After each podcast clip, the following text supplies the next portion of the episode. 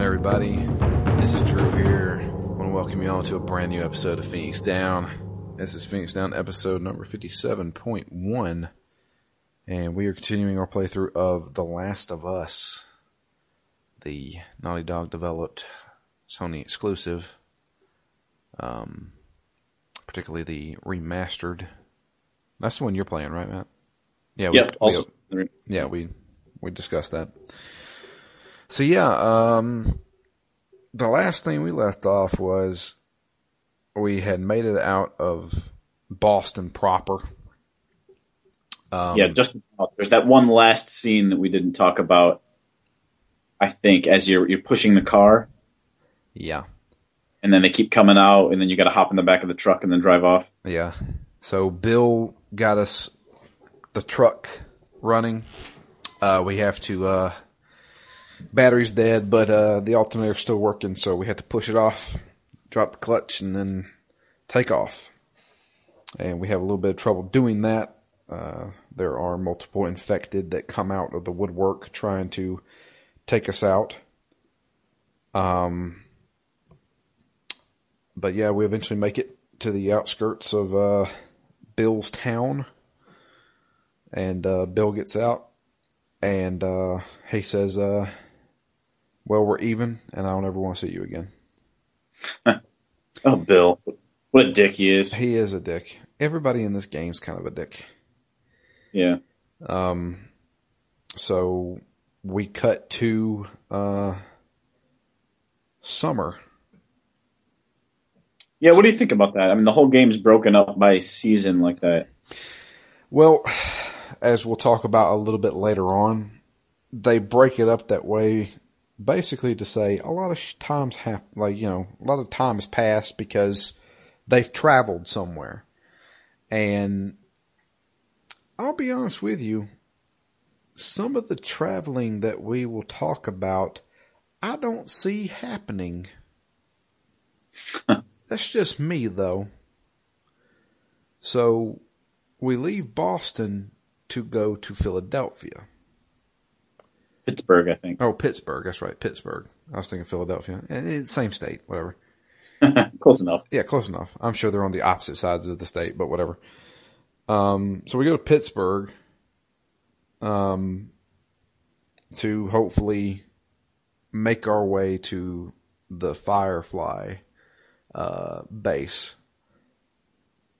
which I'm guessing is, w- w- I- do we ever figure out where exactly Tommy is because Tommy, so Joel's brother Tommy, who we met at the beginning of the game before the outbreak fully happened, uh, he went to join the Fireflies, and the Fireflies are the, obviously the ones that want Ellie, um, so that they can possibly work on a cure for the infected disease. Um, and I don't know exactly where Tommy was supposed to be. Joel knows where he is. Yeah, I thought he was sort of somewhere in the outskirts of Pittsburgh, and that's why we're headed there Okay. to meet Tommy because, you know, if Tommy was joining the Fireflies, you know, as is sort of explicitly revealed, Joel wants to hand Ellie off so that uh, so that Tommy can can take her the rest of the way because he's more, I guess, familiar with it. Well, here's my thing, and we'll we'll talk about it because we spend a lot of time here in Pittsburgh, and then something happens in Pittsburgh, and then it switches to fall, and now we're going toward Tommy's place, which makes me think that we've traveled farther. Yeah, you're right. It might be farther away. So I don't know where exactly Tommy's place is supposed to be, but uh, we have to go through Pittsburgh to get there. Uh, unfortunately, uh, by the time we make it to Pittsburgh, we have to take a detour. Uh, somebody has blocked the road that we need to go down, uh, so we decide to take a detour and immediately fall into a trap. Um, there's a man in the middle of the road. He's waving like he needs help, like he's injured. And Joel does not fall for it at all and decides to try and run that guy over. Um, he then pulls out a gun, starts shooting at us along with other people who have been in hiding. Uh, and then we get rammed by a vehicle and our truck crashes into a coffee shop. So uh, then ensues a giant firefight with what they call the hunters. Uh, hunters are basically bandits or people who. Yeah. What now?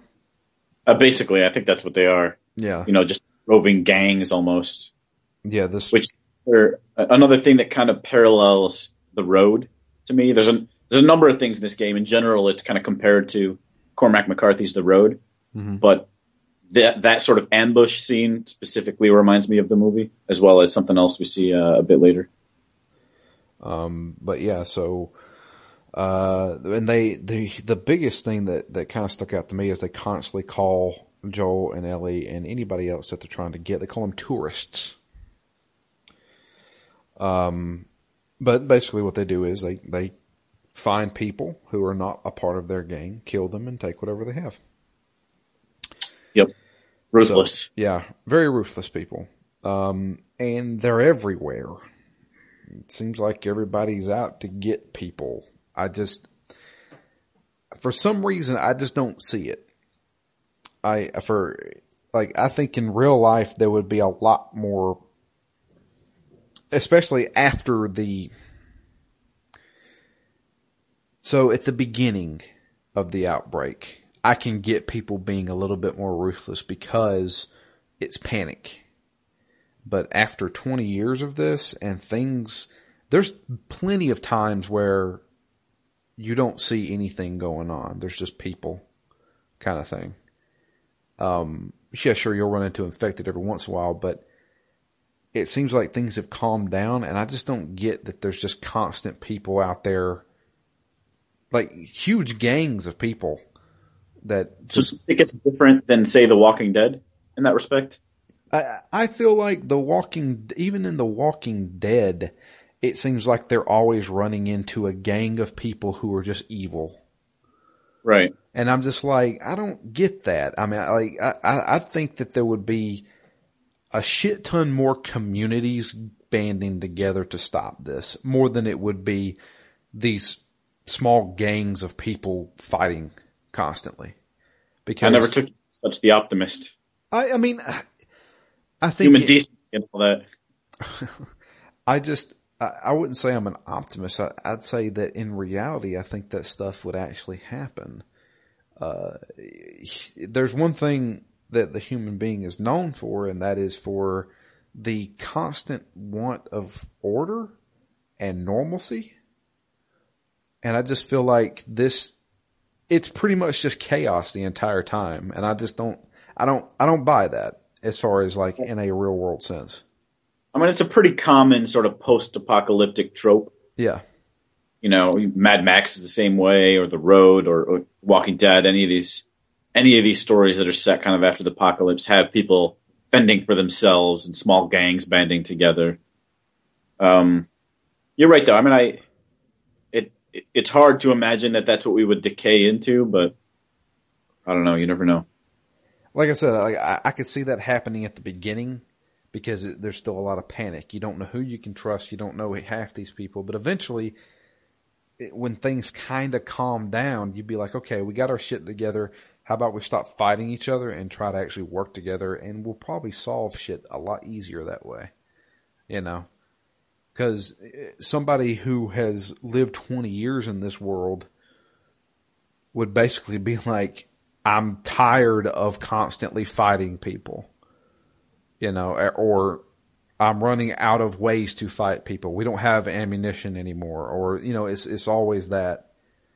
I'm just like for, and I'll go ahead and talk into how I've changed the way I play this game. For 20 years after production stopped, there's a shit ton of ammo laying around. and I'm just like, all right, you, you'd think that with all this fighting going around, there wouldn't, nobody in the world, everybody would have guns, but nobody would have ammunition to put in those guns with the amount of fighting that we always run into. But instead, we run into a bunch of hunters who have a tank that has infinite ammo and a machine gun. Which I'll get into. so um, we're basically running through Pittsburgh, going through different buildings, trying to hide from these guys, and they're like, I'd say throughout the entirety of Pittsburgh, I probably killed 40 guys. And I'm like, this is a big fucking gang of people. And they're all dying to get a hold of me and this little girl. And I don't know why. You'd think after about five guys got shot, they'd be like, fuck it, just let them go, Jesus. Well, I don't know. At that point, it's it's revenge. Maybe. I will, I, I will get to that a little bit later because it, we do see something like that. There, there's something that actually stuck out to me.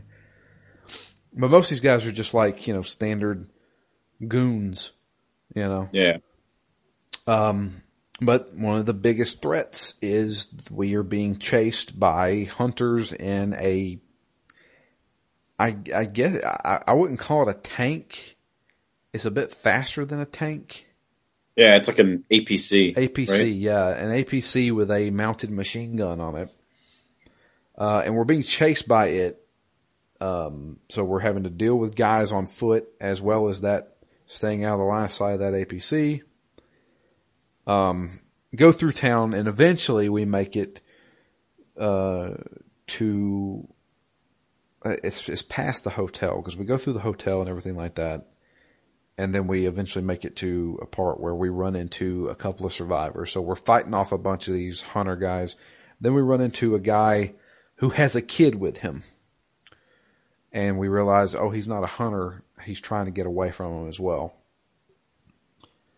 So um, we meet up with um, Henry and Sam. Uh, Henry looks like he's probably in his, I don't know, mid twenties, maybe late twenties and thirties. But then, but then again, like I don't know. Uh, and then Sam looks like he's about the same age as Ellie, maybe a little bit older. Yeah. Um, it's hard for me to judge age. I just assumed he was early 30s because that's what I am. he, yeah, that's the thing. It's like he, he looks like he's in his early thirties, which means he was a kid when the outbreak started and his brother wasn't born. So Sam is his brother and I'm just like, oh, you know, your mom and dad had, had a kid after the outbreak and everything happened. I mean, I, I get it. Probably, it, you know, it probably does happen. Gotta find some warmth and love where you can. I guess so. I just I found that like that's a weird situation where you have a, a kid, who, you have a guy who was obviously born before the shit hit the fan, and he has a younger brother who was born after. Well, it does kind of parallel the Joel and Ellie situation, right? I mean, she, you know, she's got this sense of wonder. She doesn't know anything about the outside world. She's never seen monkeys before. You know, so she grew up completely after sort of the fall, whereas he, you know, he's, you know, he's got all this insight to give her. So, I mean, in some ways, I, I think it's probably meant to parallel them. All right. I'm trying to imagine how old is Joel? Probably late Hmm. 40s. Yeah, or early fifties. Yeah, somewhere around I don't. there. Rem- I don't remember exactly what he looked like in that first scene when it was twenty years ago. I mean, to be honest with you, he looked like he was probably in his 30s there. Yeah, that's what I thought. And he has a kid that's twelve years old or so, right? Ten. Yeah, but even then, didn't he say that he had Sarah when he was really young? Yeah. I remember him saying that. So maybe he was in like his late 20s when he had Sarah? late twenties. Or he was. Wait, no, he had her? No, he had, he, like, he probably had her when he was like maybe 19.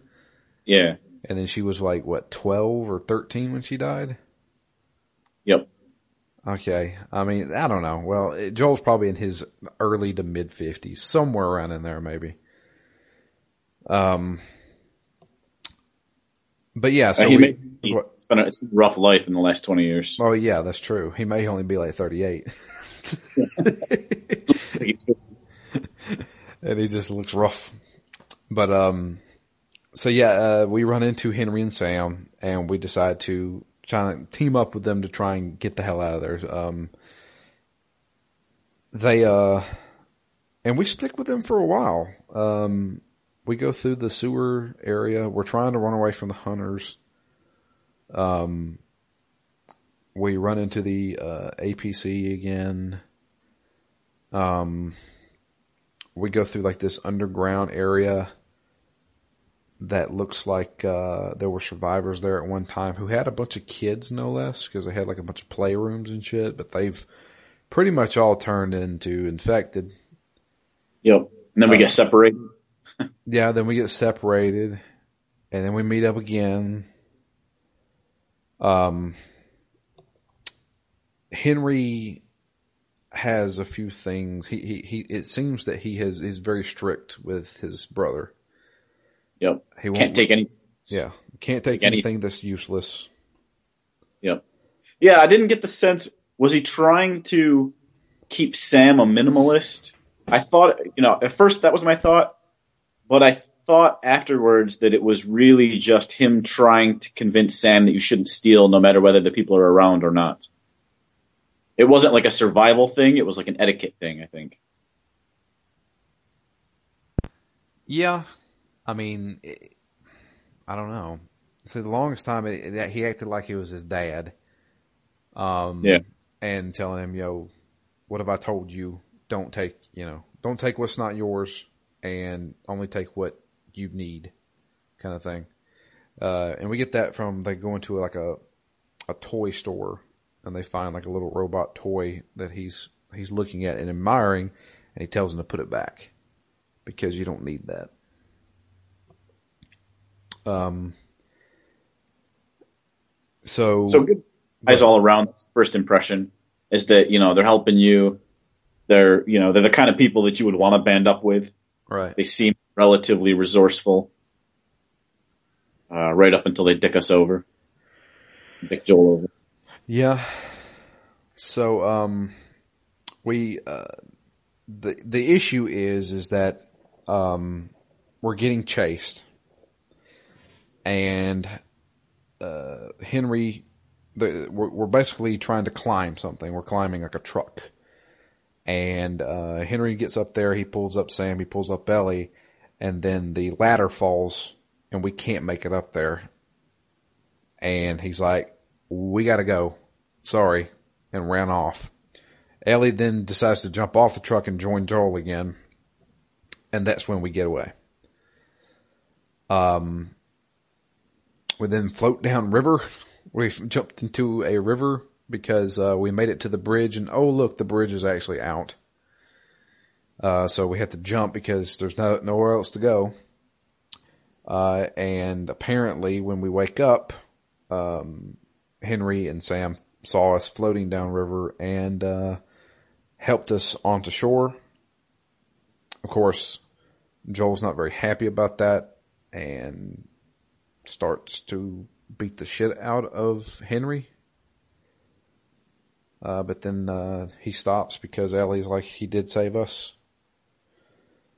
So, and, then, and then Henry uses the excuse, I saved you by leaving you behind. yeah. You know, the only reason you got away and got to the river and then jumped in was because I left. I, that, that's some kind of a twisting of the story, but Right. Yeah. I don't know. maybe that he helped them get to that point. I'm not sure. I remember Laura was watching me play that part, and she's like, "What a dick!" Yeah, kind of a dick, kind of selfish like everybody else in this world. Right? You know, you just uh, stay alive and it's your own life at uh, you know above all others. Um, but I guess less of a dick than most other people. Yeah. So, um, after making it through like the tunnel and all that stuff, uh, we eventually uh, make it into the suburbs of uh, Pittsburgh, and here comes, I think, probably the most annoying part of this game for me so far. You're talking about the, the sniper the rifle part. sniper fight. Getting to that asshole took me like five tries.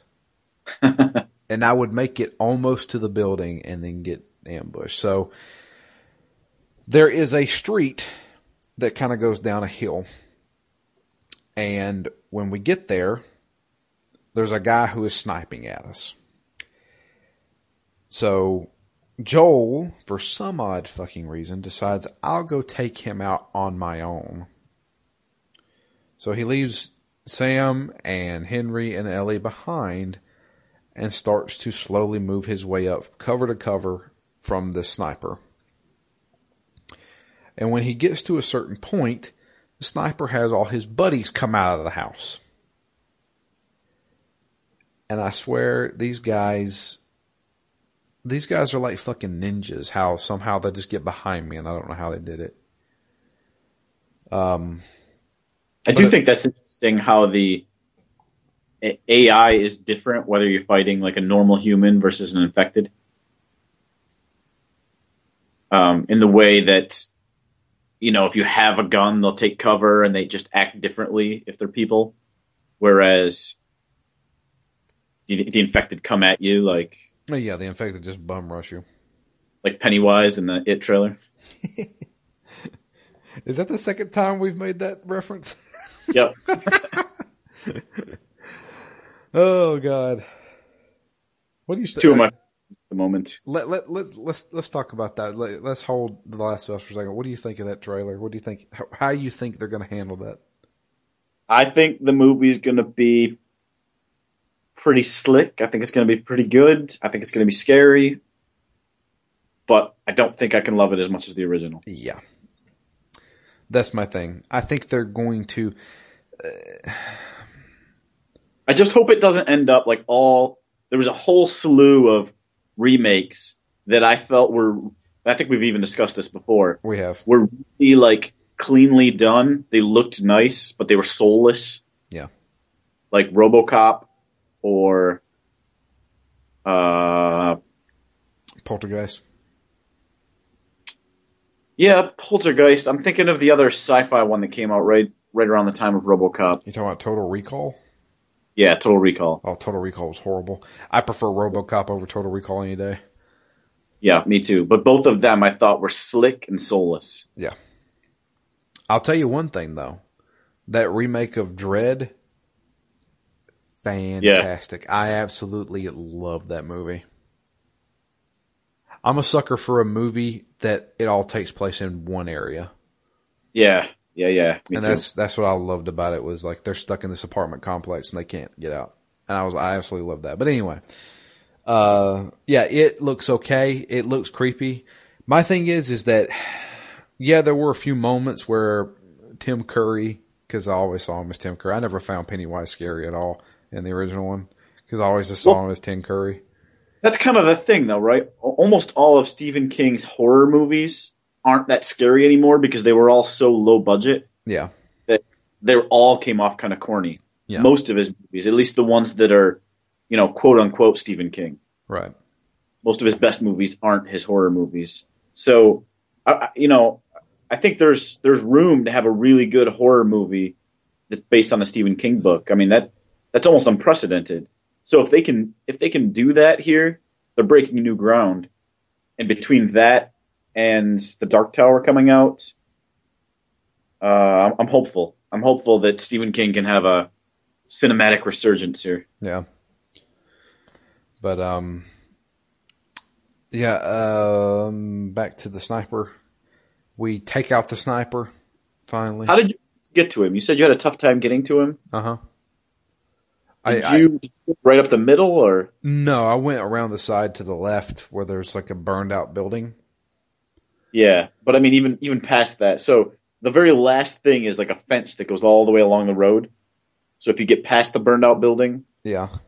Did you kind of take a right and then go through the opening in the middle? Because I think there's a point where you can also, if you go farther left, I think you can climb up on like a dumpster or something and hop the fence, uh-huh. and you can get behind all those guys that keep, you know, getting behind you. And I, I think you can actually, if you hop over that fence, if I remember correctly, you can cross the street and then get behind the building the sniper was in, and then start taking people out from behind them instead of them doing that to you. Um, what I eventually did was was hang back and wait for every guy to come at me, and I finally took them all out to where there was only the sniper left, and I just ran right in the front door. Oh, I gotcha. I have gotten really good at aiming lately in this game. I'm pulling off headshots with the pistols like every other person I can headshot, which is really nice to save that ammo and, and really take them out in one shot. Yeah. So, um, make it up there to the sniper. Of course, there's like a little mini cutscene, quick time event where he ambushes us. Um, and uh, took him out. Which I should mention, uh, I have had multiple people watch me play this game. I've had my fiance Laura watch me play the game, and then my dad came over randomly and was like, "What are you playing?" I was like, "It's called The Last of Us. It's a zombie game." He's like, "Okay," and so he sat down watching. He likes The Walking Dead, and Oh. um, he sat down and was watching me play it. And I did this part with with Dad watching me, and uh, he was like, "Damn, you fighting like?" Because he became up. He said, Who, "Are these like the saviors or something?" I'm like, "Kinda." They're just a bunch of dicks that I have to kill. Um, and then I got to the sniper part. So after you take out the sniper, you have to then cover Ellie, Sam, and Henry as they run toward you. And there's a bunch of guys coming. Uh, to the point where eventually the APC shows back up. And you have to be precise with this because, uh, eventually the APC, they, they will open up the top of it and the guy will come out and throw Molotovs at your guys. And you have to time it right to where you can pop him whenever he pops up out of the, out of the hatch. Um, but after all that gunfighting, that attracts a bunch of the infected.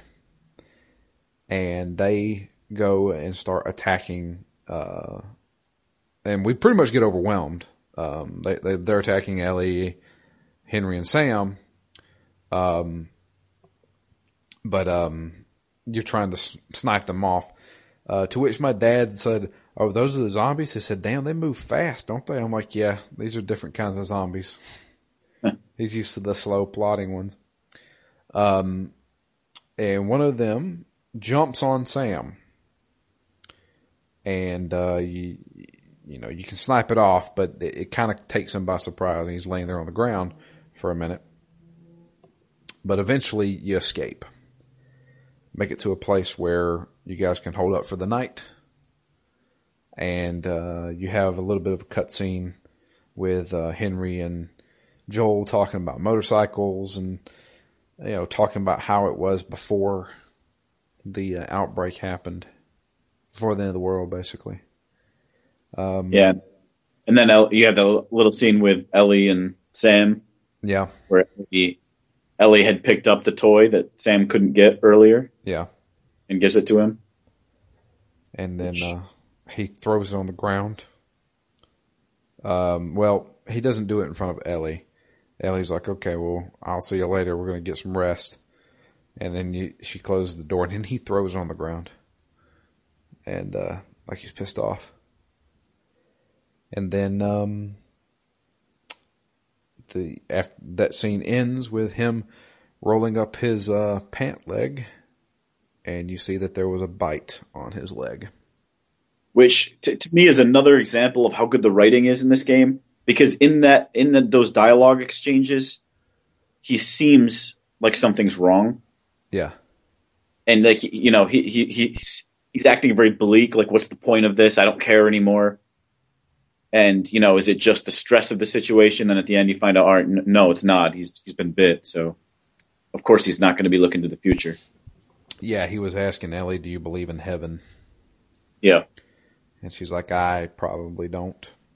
She says that seems like something that the people who knew the world before it is now, that seems like one of their things. Um, so, uh, we wake up the next morning. Uh, they're, uh, Joel and, uh, Henry are cooking and Ellie is there and she's like, uh, won't you go wake up, uh, Sam, tell him to come get breakfast. She then opens the door and sees that Sam has turned into an infected.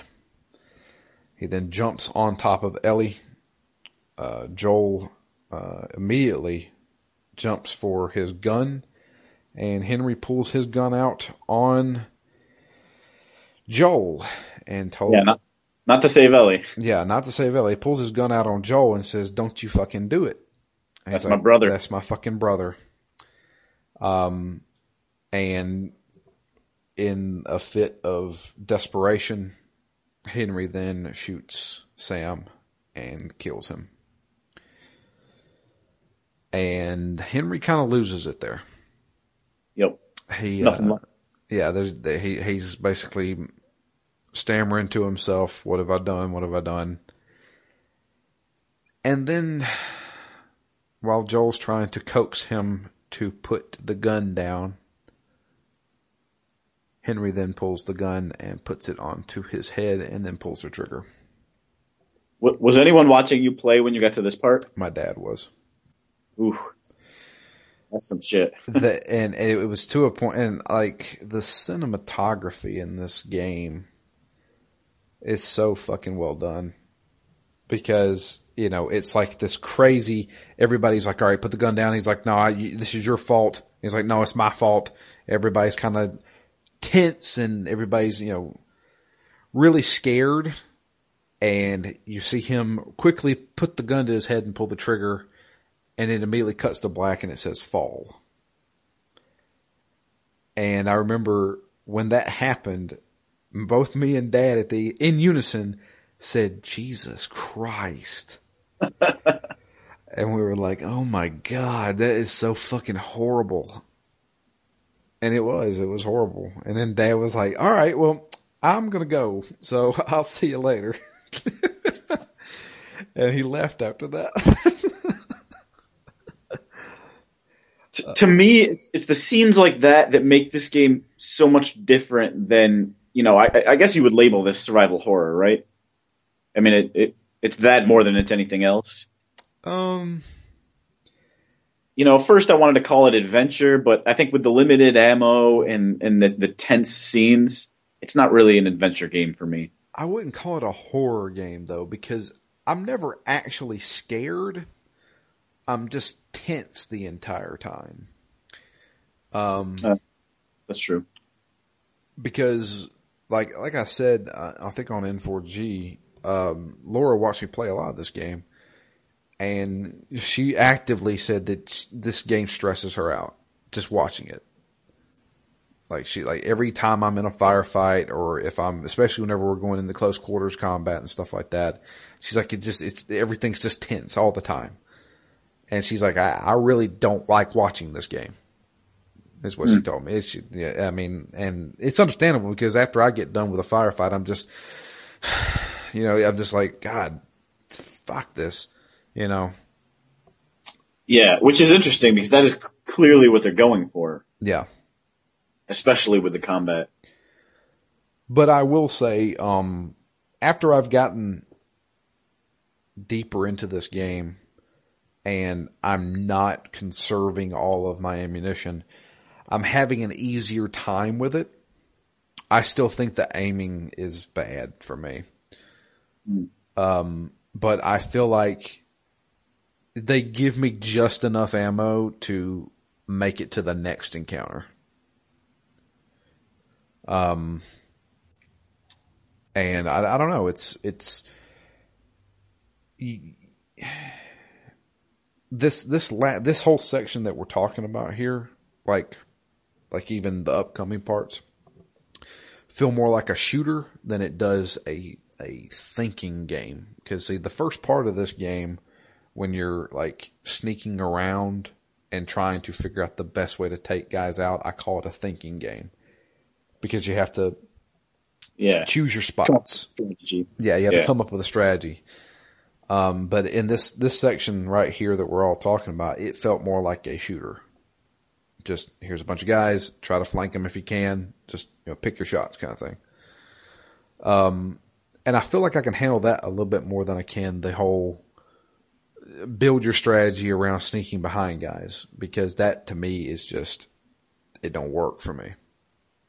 because I feel like it. I feel like it turns to that a bit more in the in the later chapters. Uh, I'm sure it probably does.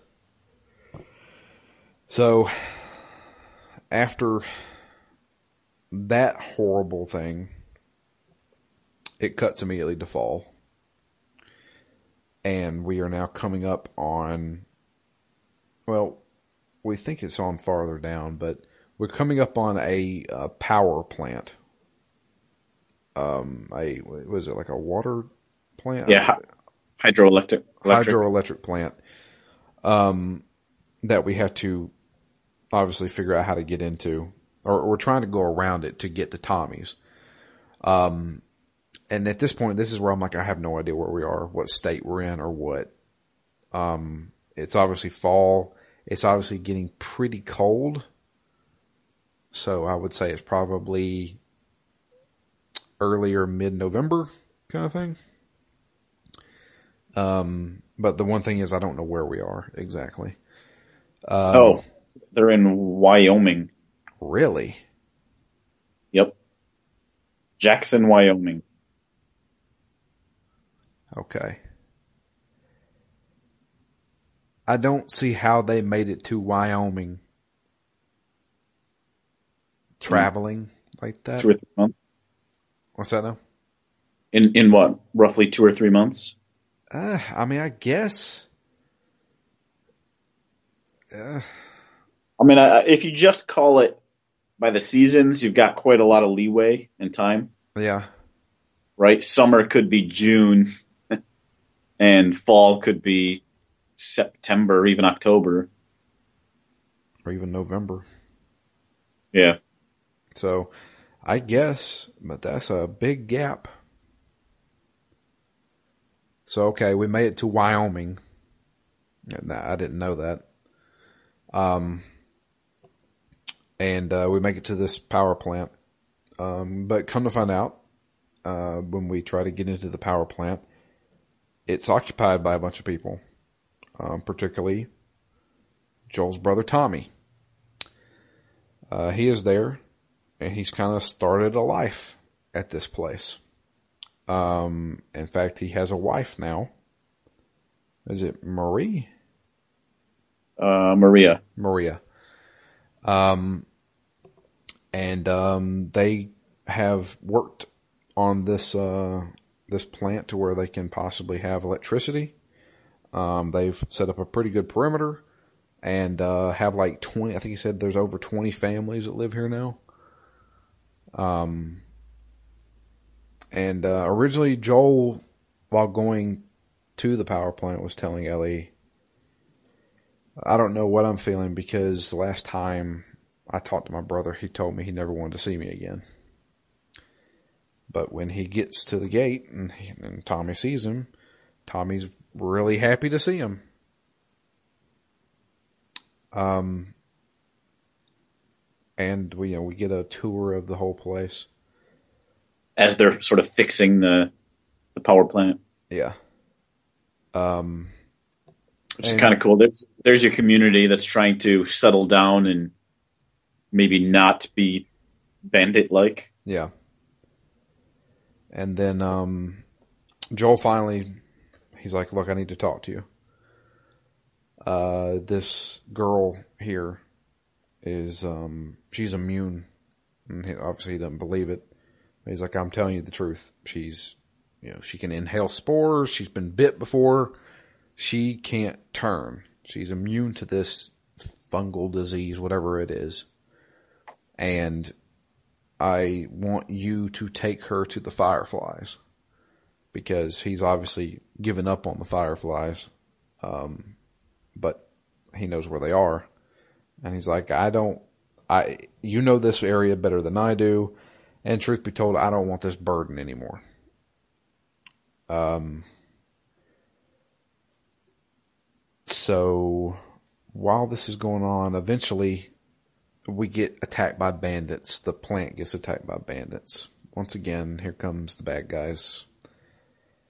Uh, I found this section to be actually pretty easy. These guys are fucking idiots.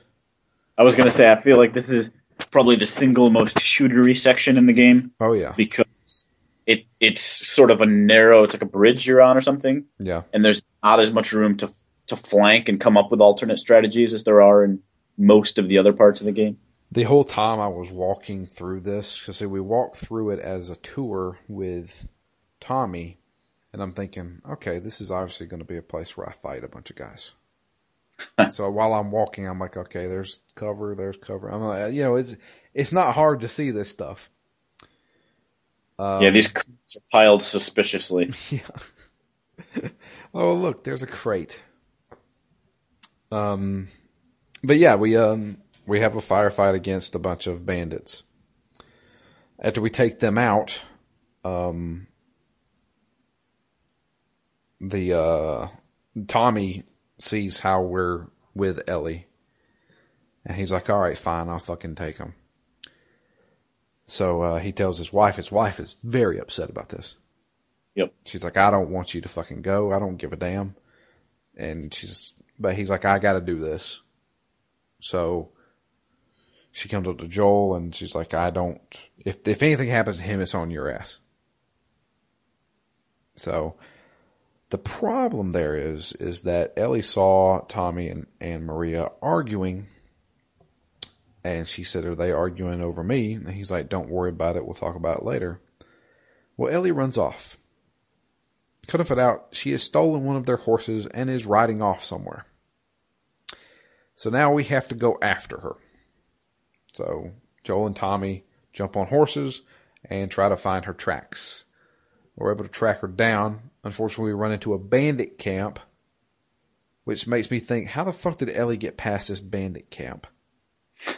when these guys have to make force us to get off our horses, and they're throwing Molotov cocktails at us constantly. But beside the point, we take out the bandit camp, and we eventually make it to a ranch. And Ellie is up there, upstairs. Joel is very upset with her. Um, and he's like, You don't get it. You quite possibly may be the future of humanity, and you're treating it like it's nothing. And she's she gets it. She was told by uh, Maria what happened to Joel's daughter Sarah, mm-hmm. and she's like, "Look, I am not I'm not Sarah. So you don't have to treat me like some kid. I just want to be a part of something and I want you to not leave me. And this conversation is such a culmination of so many things that have happened in this game to this point. Yeah. And, uh, I mean, oh, go ahead. No, go ahead. I was just going to say that it, it, it's the moments like this argument that they have that just elevate this game so much higher than most other games for me. Yeah. Just the way all of the whole game folds into like this conversation. Yeah. So we see how Joel doesn't want this because obviously he has bad memories of trying to take care of a girl during this whole thing. It didn't end very well. He sees a lot of Sarah and Ellie and, and he may have even been aware initially that that's why he was so reluctant. Uh, yeah. And um, the conversation goes that she says, I, am not, I'm not like Sarah, and I, I can, I just want to be a part of something." And Joel then says, "You're right. You're not my daughter, and I sure as hell am not your father." and I was like, God damn. yeah. It's not even like a cliffhanger or really that much of a reveal, but yeah. so much of the game builds up to that conversation. It's just, it. I, I I don't know of another game that's done it half as well. Yeah. It's. I mean, it, it's powerful. There's there's a bunch of stuff in this game that are is very just hard. Like that's the thing. It, like Henry committing suicide and this conversation. There's just a lot of stuff in this game that is just you just think, fuck, you know. I was like, you guys are just ruthless, you know. And I think all of that is sort of juxtaposed with that brutality of the one-on-one combat and the way that you know Ellie makes so many comments about how she can't believe it's happening and it's so you know it's almost inhuman the way we're killing people. And it's sort of you know it, it highlights that humanity that they have sort of um, that you know comes to light in in scenes like this because this type of scene you know as we've talked about with other games this type of scene doesn't mean much if you've just mowed down you know 300 people with machine guns you have a scene like this it's like well you're kind of a hypocrite you know what what do these small emotions matter when you know in in the wake of everything that you've just done but the fact that they keep the combat so you, you never get numb to the combat in this game. Yeah, it's visceral. Yeah, it's visceral, but it's not just bloody. Like God of War is visceral, but it's it's almost like it comes with emotional repercussions in this game, which then make a scene like this even more important. Yeah. Because these are people who are dealing with a whole lot of shit inside their head as well as in the world around them. That was that's one thing I do have to give it, and you you just reminded me of it was. It seems like every time I brutally kill somebody, Ellie's always saying, "Jesus Christ, Joel." Yeah, Yeah, she's Yeah, like, "Fuck." So things things are always shocking her, and Joel's kind of just, I got to do it. You know, every time I hit a guy with a fucking baseball bat with spikes on it, or you know, shoot a guy at point blank range with a fucking shotgun, and make him do a backflip. Some of the physics in this game is a little weird. um, for how realistic it looks. It's Like the I- kind of game that also makes me even read more into it. Like in my mind, Joel is working out his issues with Ellie when he kills these people because he's so upset that she reminds him of Sarah. uh-huh. I don't know that that's ever even implied in the game, but in my mind, that's definitely what he's doing. Have you? I, I know you pick you pick them up like the notes and stuff like that that you find. Do you read a lot of them?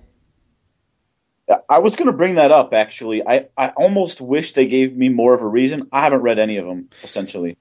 It's nice because when you read some of them, both Joel and Ellie comment on them.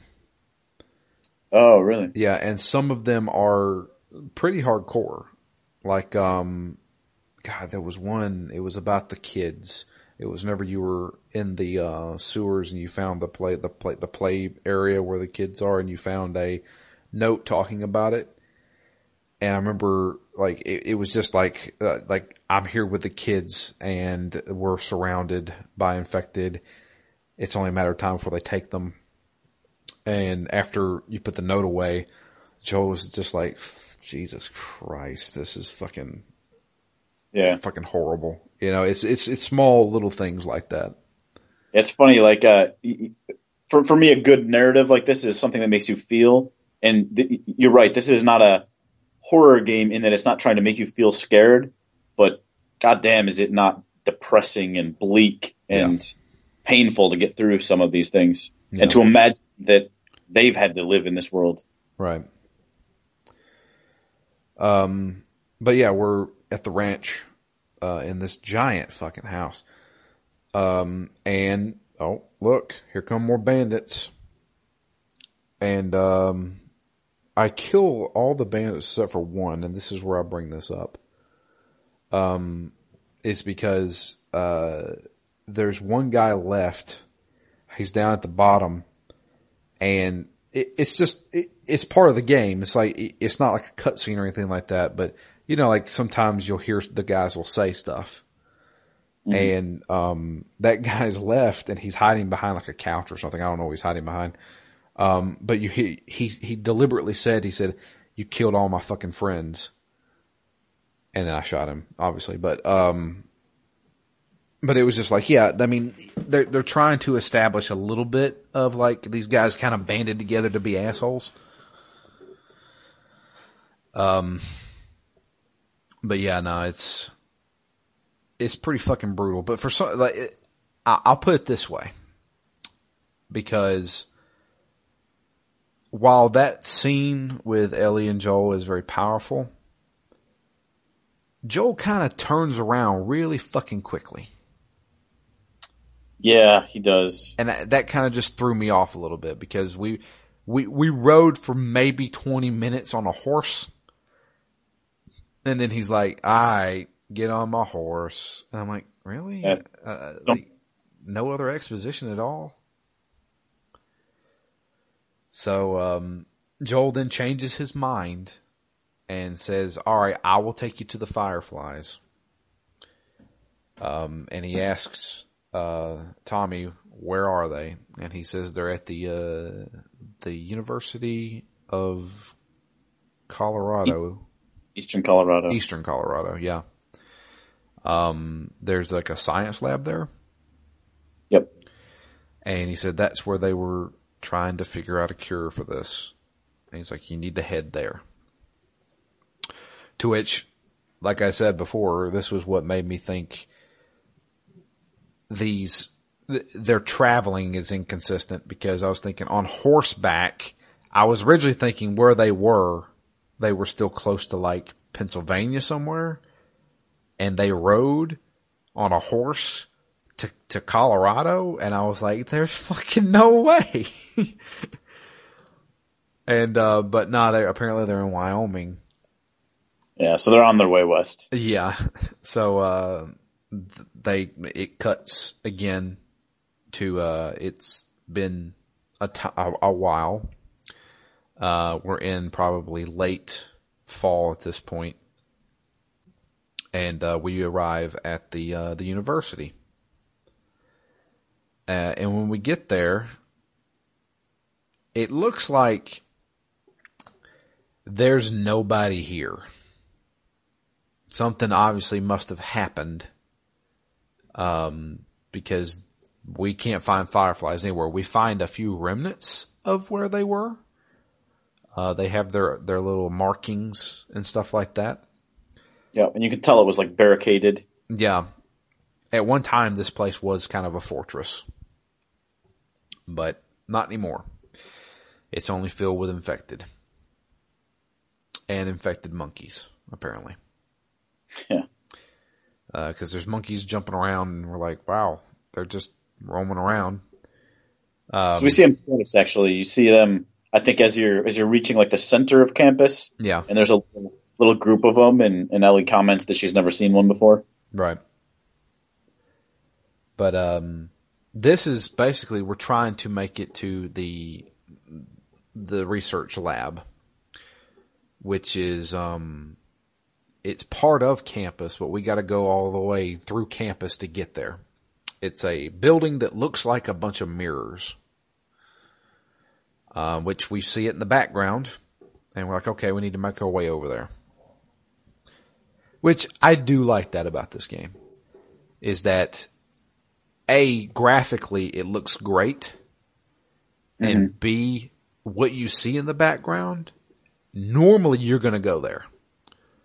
Yeah, they they do that very very clearly in this game. Like when you're looking for the bridge, you know, there's a lot of times you go into buildings, do a bunch of stuff.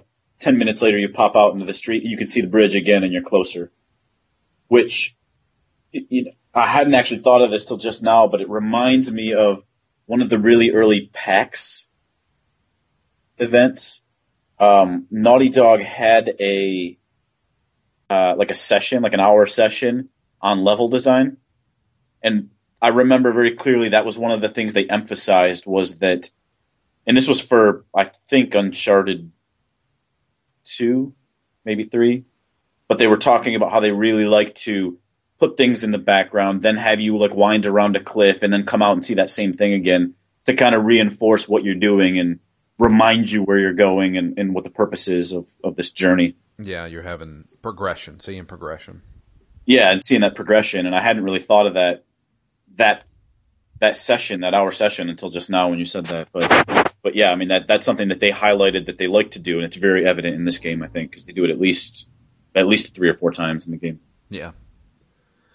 But um so we're going through campus. Um not much to talk about here um because it seems like Joel's always by himself on the campus. If you get off the horse, he stays with the horse.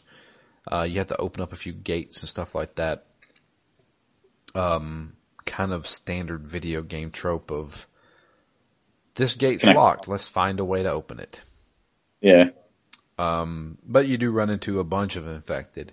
In fact, you actually run into a bloater at one time, uh, which those guys are pushovers now. Yeah. I I actually didn't even have to kill this one. I killed him. I killed everybody. I killed everything in this, um, because I had plenty of ammo to do it. Um, and like the whole hall was filled with clickers, and now I have both upgraded Joel to the point where if a clicker grabs me, I automatically use a shiv on him, Yeah, it's a good one. and I am really good at just. I mean, clickers are kind of easy to sneak around. And Yeah, because you can walk right up to their front, which is nice. Yeah, I I mean that's that's the biggest thing is like I never run out of shivs anymore because I have shivs that last two hits, and you know I'm constantly finding stuff to make more. Yeah. So I ended up shivving all the clickers and just kind of creeping around the bloater. I never actually, it never came after me until I was through the next door, Right. which was kind of cool, although terrifying because that thing is even scarier than the clicks that the clicker makes. The um, I just I saw him at a distance and threw a Molotov and lit him on fire, and then he he was you know doing his whole ah man on fire thing, and then I shot him twice with a shotgun. He died, and I was like, okay, easy enough. But yeah, eventually we get to the building that looks like a bunch of mirrors, um, the research lab itself, uh, and that is um, when we go inside, it's pretty much abandoned. There's nothing really there except a bunch of monkeys, which I found a tape recorder of, and uh, they mentioned in the recording that uh, they originally tried to establish this stuff and trying to figure out how to make a cure using monkeys. So all those monkeys are basically infected. and Joel makes a comment of like, "I'm glad we didn't mess with those monkeys." um. So, uh, but the thing is, is that eventually we make it to the last part of this area. Uh, we find a corpse, a skeleton, basically. Uh, it's been years since the fire, fireflies were there, and we but we found out where they have basically moved to, and they have moved to Salt Lake City. Um. So um, we now know where to go, but there's a problem. More bandits have showed up. These fucking bandits. I swear to God, man, they just follow us around. And um, we get pretty much a pretty big firefight with bandits uh, throughout the labs. Um, and we get to a point where we uh, Joel gets cornered uh, on the railing of I think the second floor. Yep. Yeah, so you're on the second floor. and uh, there's a bandit there. He's trying to push him off. Uh, Joel uh, falls, but grabs him along with him. And when Joel lands, he unfortunately lands on a rebar that is sticking up out of the ground. And it goes through his stomach, impales him. Uh, Ellie shows up, comes down there to help him, pulls him off of the rebar, which is just, whew, you know that's gotta hurt. Oh yeah. And now he is slowly bleeding out while still trying to fight off guys. You get a, a weird, a little bit of a weird change here because you actually see Ellie murder some people, four, five, six people Oh yeah. on the way out. Uh, we, you know, we're stumbling, um, falling constantly. Ellie's trying to help us, telling us to keep moving. We're running into guys. There's a guy at one time corners us uh, while we're hiding behind cover. She's going to sneak behind him. Um, we distract him, and Ellie shoots him. And then toward the end, uh, we get ambushed by two other guys. Uh, who one of them pulls out a fucking pipe and hits Ellie in the fucking face with it. And then while she's on the ground, pulls out her gun and like unloads on that guy. uh, but we finally make it back to the horse. We kill a guy who's right there at the horse. And, uh, Ellie throws us up on the horse and we start riding off. We make it a little bit out of the uh, campus. Uh, it's starting to snow. Uh, and then Joel is so weak that he falls off the horse, and Ellie doesn't know what to do. Fade to black. Fade to black, and now pops up winter. And that is where we will stop. Uh, I could have played more, but I feel like that's actually a really good just stopping point. Yeah, yeah. The the season breaks are both good because it you know it's a natural transition, but also they tend to end on more powerful things, be yeah. it something like this, Joel's apparent death, or Henry blowing his brains out. Mm-hmm. So yeah, that's where we're going to stop. I do have an email. This email comes in from Jamie. It is titled "The Last of Jamie's Nerves." uh, she writes, "Okay, so I chickened out last week. I have to say that I was pretty bored with the beginning of the game, and honestly didn't really care too much about the characters. As you guys said on the podcast." Uh, these are pretty much bad people, and it's hard to care about them. Even Ellie is a pain in the ass, and I really didn't give a shit that she might be the cure, not worth the effort. I played until I got to the uh, first infected and clicker encounter. I tried to be stealthy, which is my favorite kind of gameplay, by the way. I love games where you can completely sneak by without confrontation, but I think it's almost impossible sometimes. Anyways, first try, uh, I stealth, took down one infected, was spotted by another, and had my throat ripped out by a clicker. I turned that game off fast. To be fair, I was playing at night and everyone was asleep, and I was pretty sure that at that point this game wasn't going to happen. So by the time the podcast was out, I wasn't up to the place where you stopped. Actually, I'm still not there, but I decided to listen anyways. I mean, I'm sure that people will yell at me for listening to spoilers, but I think it's actually helped me. Knowing what's going to happen is making me less scared of it. It's also making me feel more prepared since I've been stocking up on things knowing there is a battle coming. I also dropped the difficulty down to easy. Now there are parts where I find it almost laughably easy. Clickers have actually become a joke. As long as I don't walk straight into one, they won't see me.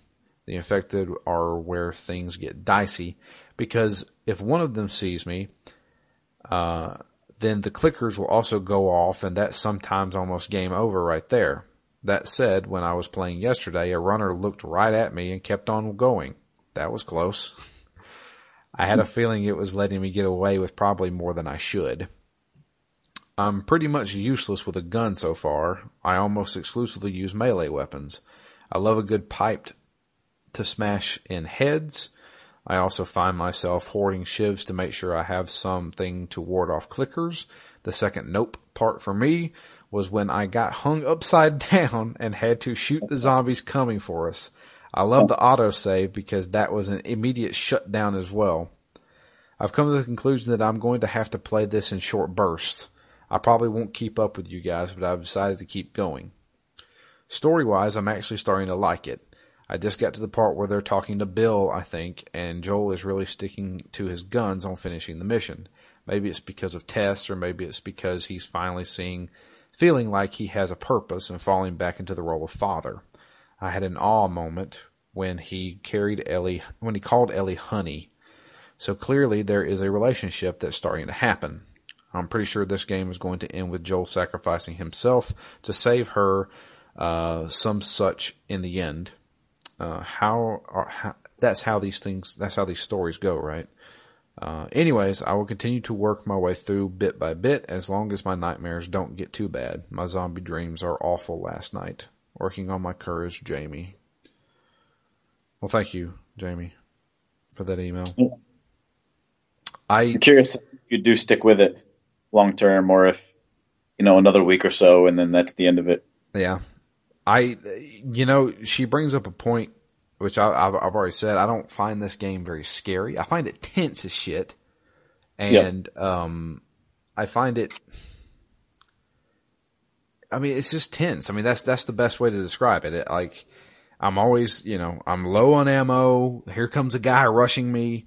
Um, this is multiple things about it, but I, I don't find it.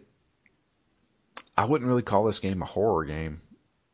No, I, I think you're right. I don't think it's meant to be scary. Yeah. Per se. But um, but yeah, no, it's it, you know.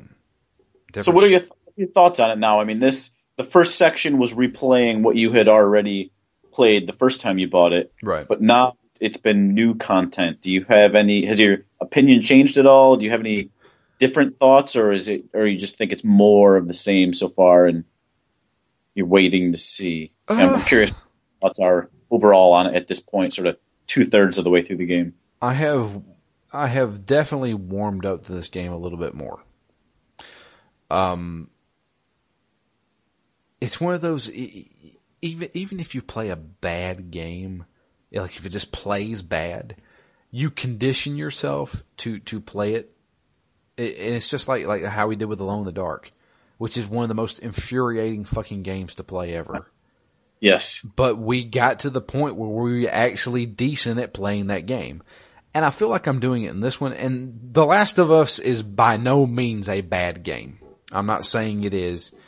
Um, but it, I don't like how it controls. I feel like it controls clunky. I feel like the aiming is off. And I, I don't think anything will ever really change that for me, but I have conditioned myself to learn how to play it a little bit better. The fact that I have not been so conservative on my ammo has really helped me out a lot. Um, because that, like a lot of times I feel like, yeah, I, I should just, you know, go up and slug a guy in the face. But instead, let me just pull out a shotgun and take him out in one hit. You know, it, I feel like the the game does a good job of keeping you stocked with healing items and ammo to where each fight will be tense, but you can successfully make it through it. Um, the story's phenomenal. I think the Naughty Dog has always been good storytellers, and you know the, the acting, the characters, the relationships is is top notch. Yeah, it always has been. Even whenever I first played this game, I was like, yeah, I, I like seeing these characters. Um, so yeah, I, I, feel like I have warmed up to it a little bit more. Uh, you know, I, I, think, I think I am, in, I am enjoying it. I'm enjoying seeing the story every time. Every time I play uh, play the game and I go through a door and it cuts to a cutscene, I I'm happy because I was like, okay, cool. I want to see what's going to happen next because there's not that many cutscenes in this game so far a lot of this stuff is all done in game, you know. Um, yeah. And you know, I but it you know it looks great. Um, the acting's great. I think overall I'm enjoying it a lot. I just to to me the the combat and some even some of the exploration stuff is just a little clunky. Well, it's I wouldn't say it's a little clunky. It's it's definitely clunky for me. Um, but uh, know, I mean, I'm, I'm, yeah, I'm enjoying the game. You know, I never said I, I wouldn't enjoy the game. I mean, like I said, I keep an open mind with everything, but yeah, I, I'm warming up to it. That's the best way to describe how I feel about it. And well, how about you, Matt? I mean, this is your second playthrough of it. Yeah, I mean, I again, I, I think I agree with most of what you're saying. I, I think I've really grown used to the aiming in it. It's a, I don't even, I don't think I would call it bad. I think I would just call it loose. It's a bit loose. Um, maybe that equates to bad, but I think as you, as you say, I think I've adapted to it a bit. So I've actually gotten really good with headshots lately, which make me feel like I'm amazing at this game. Um, but in general, I, it's weird. You mentioned that it has a good story. I think I would almost say that this reminds me of Mass Effect 2 in the sense that the story is only there to push things along. I don't know that there's a whole lot of story to this game relative to the character. So I, similar to Mass Effect 2, most of my enjoyment of that game comes just from the dialogue and the interactions with the other team members there. Most of my enjoyment of this game comes from the characters banter with each other. Yeah. And and these moments like like we see at the end of each one of these seasons or that argument that Ellie and Joel have. I mean, t- to me, that is like the absolute highlight of this game.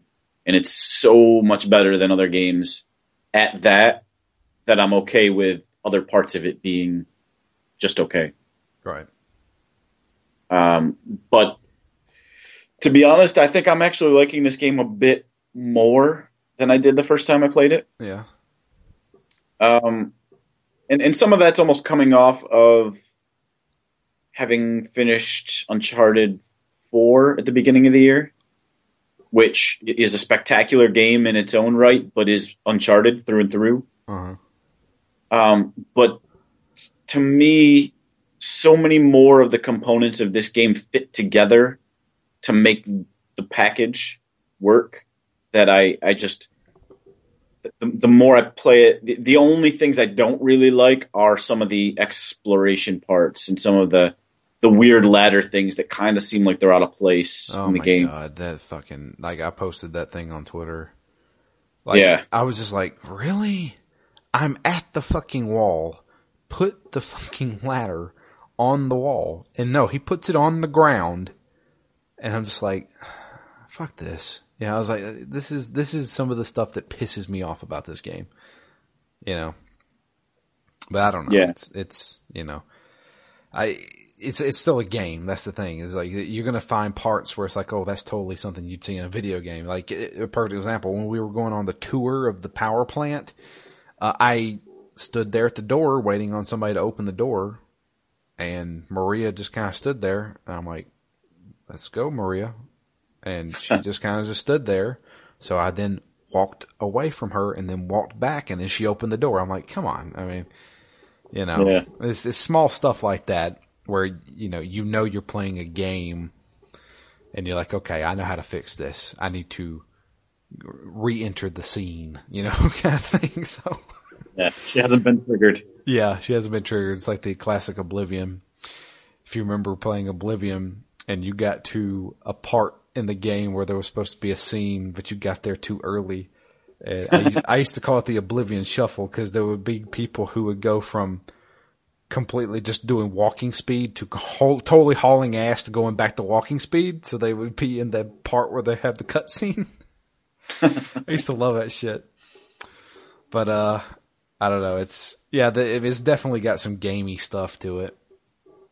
But yeah, I, I feel like I am enjoying it a lot more this time around than I am the first time.